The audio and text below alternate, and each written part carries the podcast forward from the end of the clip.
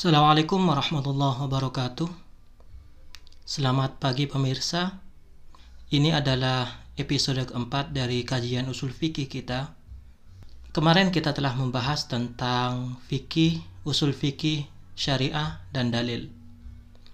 Saat ini, sebagai turunan dari definisi fikih kemarin, bahwa fikih adalah pengetahuan tentang ahkamus syariah, hukum-hukum syar'i, maka kali ini kita akan membahas tentang apa sebenarnya hukum itu. Kajian kali ini kita akan mengkaji tentang definisi hukum dan ragamnya berdasarkan perspektif usuli, bukan perspektif orang lain. Dalam kitab-kitab usul fikih, hukum biasanya didefinisikan dengan khitabullah al-muta'alliqu bi fi'lil mukallaf min haitsu innahu mukallafun atau ada definisi lain yang ditawarkan oleh Syekh Zakaria Al-Ansari bahwa hukum itu adalah khitabullah al-muta'alliqu bi fi'lil mukallaf iktidaan atau takhyiran atau bi'amma wad'an. Marilah kita telah satu persatu komponen-komponen yang ada dalam definisi usul fikih ini. Pertama, kedua definisi tersebut yang telah saya jelaskan tadi sama-sama menggunakan redaksi khitabullah apa itu khitabullah? Khitabullah itu adalah firman Allah fil azal. Khitabullah adalah firman Allah. Firman Allah atau kalamullah. Sebagaimana dalam konsep tauhid bahwa firman Allah itu bila harfin wala sautin, tak bersuara dan tak berhuruf. Jadi yang dimaksud khitabullah di sini bukanlah Al-Qur'an yang kita baca sekarang. Karena Al-Qur'an yang kita baca sekarang itu bukan firman Allah, tapi itu tanda terhadap firman Allah. Sekali lagi, itu bukan firman Allah, tapi itu adalah tanda terhadap firman Allah. Sehingga, kalau ada orang ditanya, Al-Quran ini makhluk atau bukan? Maka kita harus perjelas dulu Al-Quran mana yang dimaksud. Kalau Al-Quran yang kita pegang setiap hari itu, jelas itu makhluk. Bisa dibaca, bisa didengar kalau dibaca, tertulis, bisa rusak kalau dibakar dan seterusnya, itu makhluk. Jadi firman Allah yang dibahas dalam ilmu tauhid bukan Al-Qur'an yang kita baca itu sekarang, tapi itu adalah tanda terhadap firman Allah. Oleh karenanya, Al-Qur'an disebut ayatun, tanda-tanda. Ayat berapa? Ada berapa ayat Al-Qur'an? Disebut ayatun, tanda. Itulah khitabullah, jadi hukum pada dasarnya adalah khitabullah, firman Allahnya. Hukum itu firmannya dan sebagai penanda terhadap firman apa yang tertulis dalam Al-Quran itu yang kita baca saat ini. Namun tidak semua firman Allah adalah hukum. Karena yang masuk dalam kategori hukum adalah firman Allah al-muta'alliqu bi fi'lil mukallaf yang berkaitan dengan perbuatan mukallaf apa maknanya al-muta'alliqu yang berkaitan? Maknanya adalah firman Allah yang menyinggung tentang perbuatan mukallaf.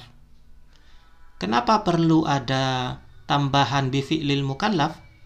Karena firman Allah ada yang muta'alliq bizatihi, ada yang menyinggung atau ada yang membahas tentang zatullah. Misalnya la ilaha illa huwal hayyul qayyum. Ini adalah ayat terhadap firman Allah yang membahas tentang zatullah. Atau ada ayat lain yang membahas tentang sifat-sifat Allah.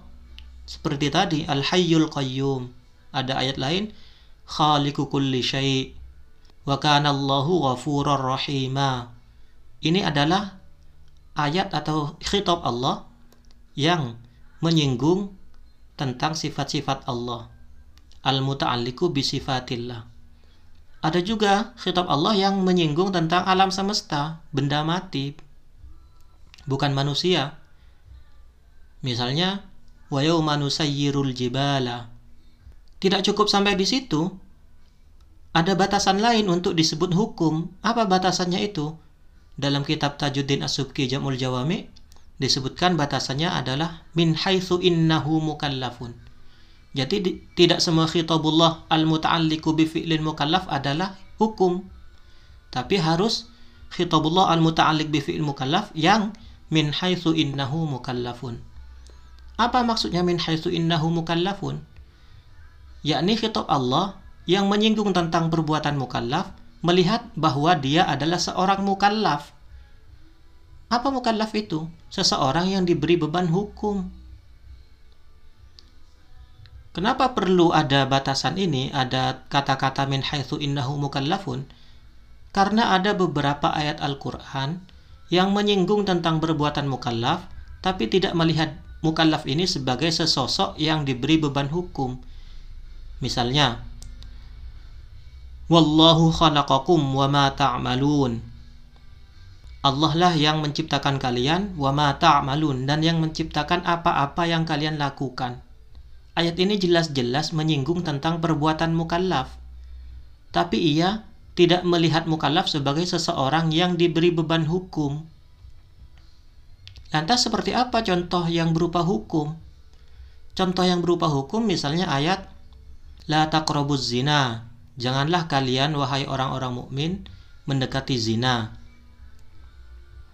Ini adalah khitab Allah yang berbicara tentang perbuatan mukallaf di mana melihat mukallaf sebagai sesosok yang diberi beban hukum untuk melakukan sesuatu atau meninggalkan sesuatu. Ini definisi pertama Tajuddin As-Subki. Definisi kedua disampaikan oleh Zakaria Al-Ansari tidak jauh berbeda. Dia mengatakan khitabullah al-muta'alliqu bi fi'lil mukallaf iktidaan au takhiran au bi'amma wad'an. Jadi definisinya lebih panjang. Namun, bahasa di awal sama dengan Tajuddin As-Subki. Apa maknanya iktidaan? Maknanya bahwa khitab Allah itu hadir sebagai suatu tuntutan untuk melakukan atau meninggalkan sesuatu. Au takhiran atau khitab itu hadir untuk memberi pilihan kepada mukallaf. Au bi'amma atau khitab Allah itu tidak berkaitan dengan perbuatan mukallaf, tapi berkaitan bi'amma dengan sesuatu yang lebih umum dari sekedar perbuatan mukallaf. Khitab Allah itu wat'an, dia diletakkan sebagai penunjang terhadap perbuatan mukallaf. Maksudnya begini. Jadi yang dinamakan hukum menurut Zakaria Al-Ansari adalah khitab Allah yang tidak hanya menyinggung perbuatan mukallaf, bisa saja khitab itu menyinggung tentang alam semesta. Tapi khitab itu, khitab yang menyinggung alam semesta ini diletakkan sebagai pendamping untuk perbuatan mukallaf. Pendamping itu statusnya bisa sebagai sabab, bisa sebagai syarat, bisa sebagai mani. Misal, dalam ayat Aqimis salata liduluki syamsi dalam ayat ini, Allah tidak hanya menyinggung perbuatan mukallaf, tapi ia juga menyinggung tentang pergeseran matahari. Namun pergeseran matahari itu dihadirkan sebagai pendamping terhadap kewajiban sholat. Statusnya apa? Statusnya sebagai sabab. Kalau ada dulu kisamsi harus sholat. Baik, kita akan telah dua definisi ini. Definisi yang dihadirkan oleh As-Subki yang pendek itu yang hanya berakhiran min haitsu innahu mukallafun dia hanya melihat hukum sebagai hukum taklifi hukum yang hanya memberi beban kepada mukallaf untuk melakukan sesuatu atau tidak melakukan sesuatu sementara definisi yang dihadirkan oleh Zakaria Al-Ansari lebih menegaskan terhadap jenis-jenis hukum di mana hukum itu ada dua ada hukum taklifi, ada hukum wat'i. Apa itu hukum taklifi dan apa itu hukum wat'i? Hukum taklifi adalah hukum di mana dia memberikan tuntutan kepada mukallaf untuk melakukan sesuatu atau tidak melakukan sesuatu. Dari dasar kata taklif. Taklif itu dari kallafa yukallifu taklifan. Namanya taklif harus ada kulfah harus mengandung kulfah. Apa kulfah itu? Masyakko. Apa masyakko? Kesulitan. Jadi yang disebut dengan taklifi adalah hukum yang mengandung kesulitan. Kenapa kok sulit? Karena dia memaksa seseorang untuk melakukan atau tidak melakukan. Minimal menganjurkan. Ini yang disebut dengan hukum taklifi. Kemudian jenis kedua adalah hukum wat'i dari wad'a yad'u wad'an. Apa maknanya hukum wat'i? yaitu suatu hukum yang mana hukum tersebut diletakkan sebagai pendamping bagi hukum taklifi. Namanya wadu'a meletakkan. Namanya hukum firman Allah. Karena hukum tadi khitabullah. Jadi, firman Allah itu diletakkan sebagai pendamping bagi hukum taklifi. Entah posisinya nanti sebagai sabab, sebagai syarat, atau sebagai mani. Yang patut kita perhatikan berikutnya adalah perbedaan definisi hukum antara ahli fikih dengan ahli usul fikih. Bagi orang ahli usul fikih, hukum ya teks ayat itu, hukum ya firmannya, hukum ya kalamullahnya. Namun bagi kalangan fuqaha ahli fikih itu bukan hukum, itu dalil terhadap adanya hukum.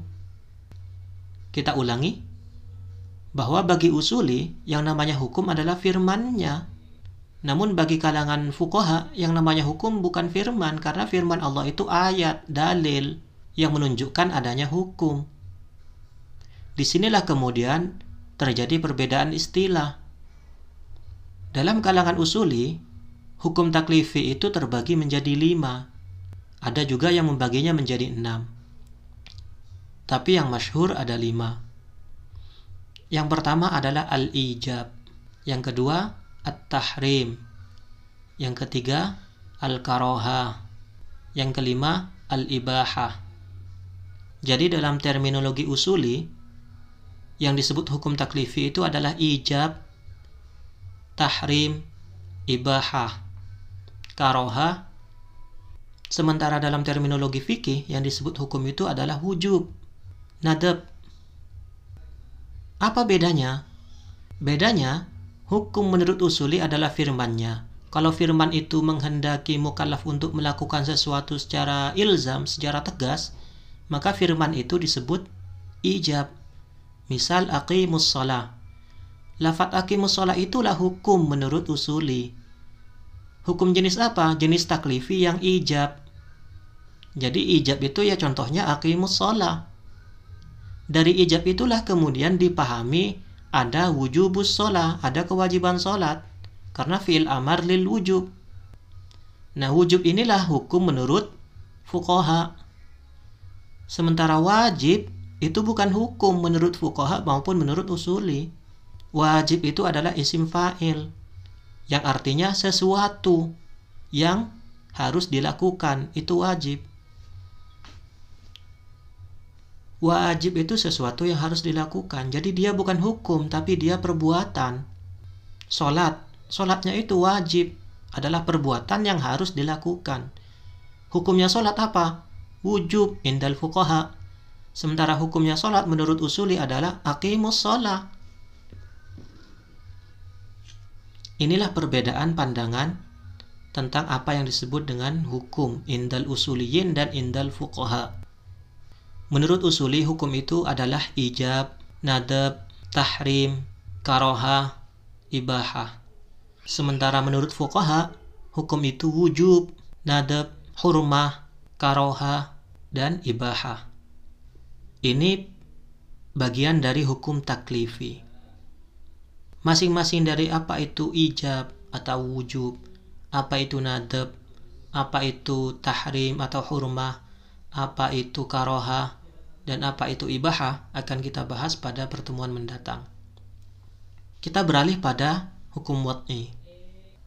Sebagaimana dijelaskan tadi bahwa hukum wat'i ini adalah firman Allah yang mana wudi'a lil khitabi taklifi diletakkan sebagai pendamping bagi hukum taklifi. Posisi pendampingan ini ada kalanya dia menjadi sabab, ada kalanya dia menjadi syarat, ada kalanya dia menjadi mani. Artinya, dia menjadi sabab kenapa hukum taklifi ini harus dilakukan. Dan dia menjadi mani kenapa hukum taklifi ini tidak boleh dilaksanakan. Atau dia menjadi syarat untuk suatu hukum taklifi. Misal, ayat Al-Quran, Ila kumtum ila salati faghsilu wujuhakum wa aydiyakum ilal marafiqi wamsahu biru'usikum wa arjulakum ilal.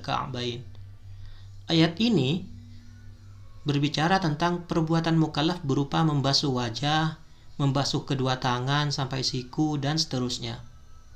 Di mana membasuh wajah dan seterusnya itu diposisikan sebagai pendamping bagi sholat.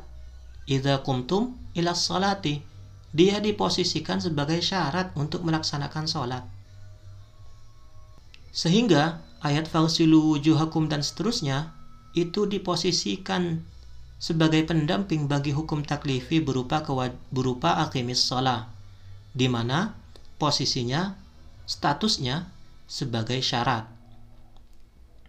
Begitu pula sabab begitu pula mani dia pendamping bagi hukum taklifi. Berikutnya kita bahas satu persatu misalnya tentang al-wujub atau al-ijab. Apa ijab itu? Sebagaimana yang didefinisikan oleh Zakaria Al-Ansari bahwa hukum adalah khitabullah yang kadangkala dia iktidaan menuntut mukallaf untuk melakukan sesuatu kadangkala dia memberi pilihan inilah dasar pembagian hukum taklifi bahwa khitabullah itu ada yang iktidaan ada yang takhyiran yang iktidaan ini menuntut mukallaf untuk melakukan sesuatu ada kalanya tuntutannya untuk melakukan, ada kalanya tuntutan untuk meninggalkan. Jadi yang dituntut oleh Allah dari mukallaf ada kalanya harus melakukan, ada kalanya harus meninggalkan. Masing-masing dari tuntutan untuk melakukan atau meninggalkan itu ada yang tegas, ada yang tidak tegas. Sehingga kalau kita bagi ada hukum atau ada khitab Allah yang menghendaki mukallaf untuk melakukan sesuatu di mana tuntutan itu tegas. Ada kalanya khitab Allah itu menuntut mukallaf untuk melakukan sesuatu di mana tuntutannya tidak tegas. Khitab Allah yang menuntut mukallaf untuk melakukan sesuatu dan tuntutannya tegas itu disebut ijab. Sementara khitab Allah yang menuntut mukallaf untuk melakukan sesuatu dan tuntutannya tidak tegas itu disebut nadab. Contoh nadab misalnya fakatibuhum in alimtum fihim khaira. Nah, perintah mencatat ini tidak tegas. Buktinya tidak tegas in alimtum fihim khaira. Kalau kalian yakin dengan mencatat itu ada kebaikan. Kalau tidak dicatat sudah yakin akan ada kebaikan ya sudah tak perlu dicatat. Itu artinya tuntutan untuk mencatat hutang piutang tidak tegas ayat tersebut fakatibuhum in alimtum fihim khaira disebut dengan nadab itu pembagian hukum taklifi yang pertama dan kedua. Yang berikutnya ada pula khitab Allah yang menuntut mukallaf untuk meninggalkan sesuatu. Apabila tuntutannya itu tegas itu disebut dengan tahrim.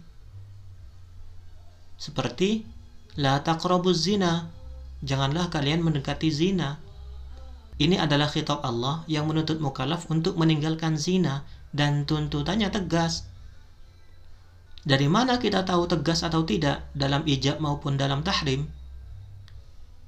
Kita tahu dia tegas atau tidak tuntutan tersebut dari korinah-korinah yang lain. Misalnya ada ancaman atau sering diulang-ulang. Akimis sholat itu sering diulang-ulang. Dari situlah kita paham bahwa kewajiban sholat adalah perintah yang tegas.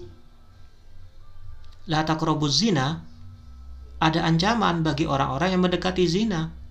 Dari situlah kita paham bahwa ayat la taqrabuz zina termasuk iktidha atau tuntutan yang tegas untuk ditinggalkan. Oleh karenanya fala taqrabuz zina masuk dalam kategori tahrim Sementara kalau khitab Allah itu menuntut mukallaf untuk meninggalkan sesuatu, tapi tuntutannya tidak tegas, masih dipecah menjadi dua oleh Zakaria Al-Ansari.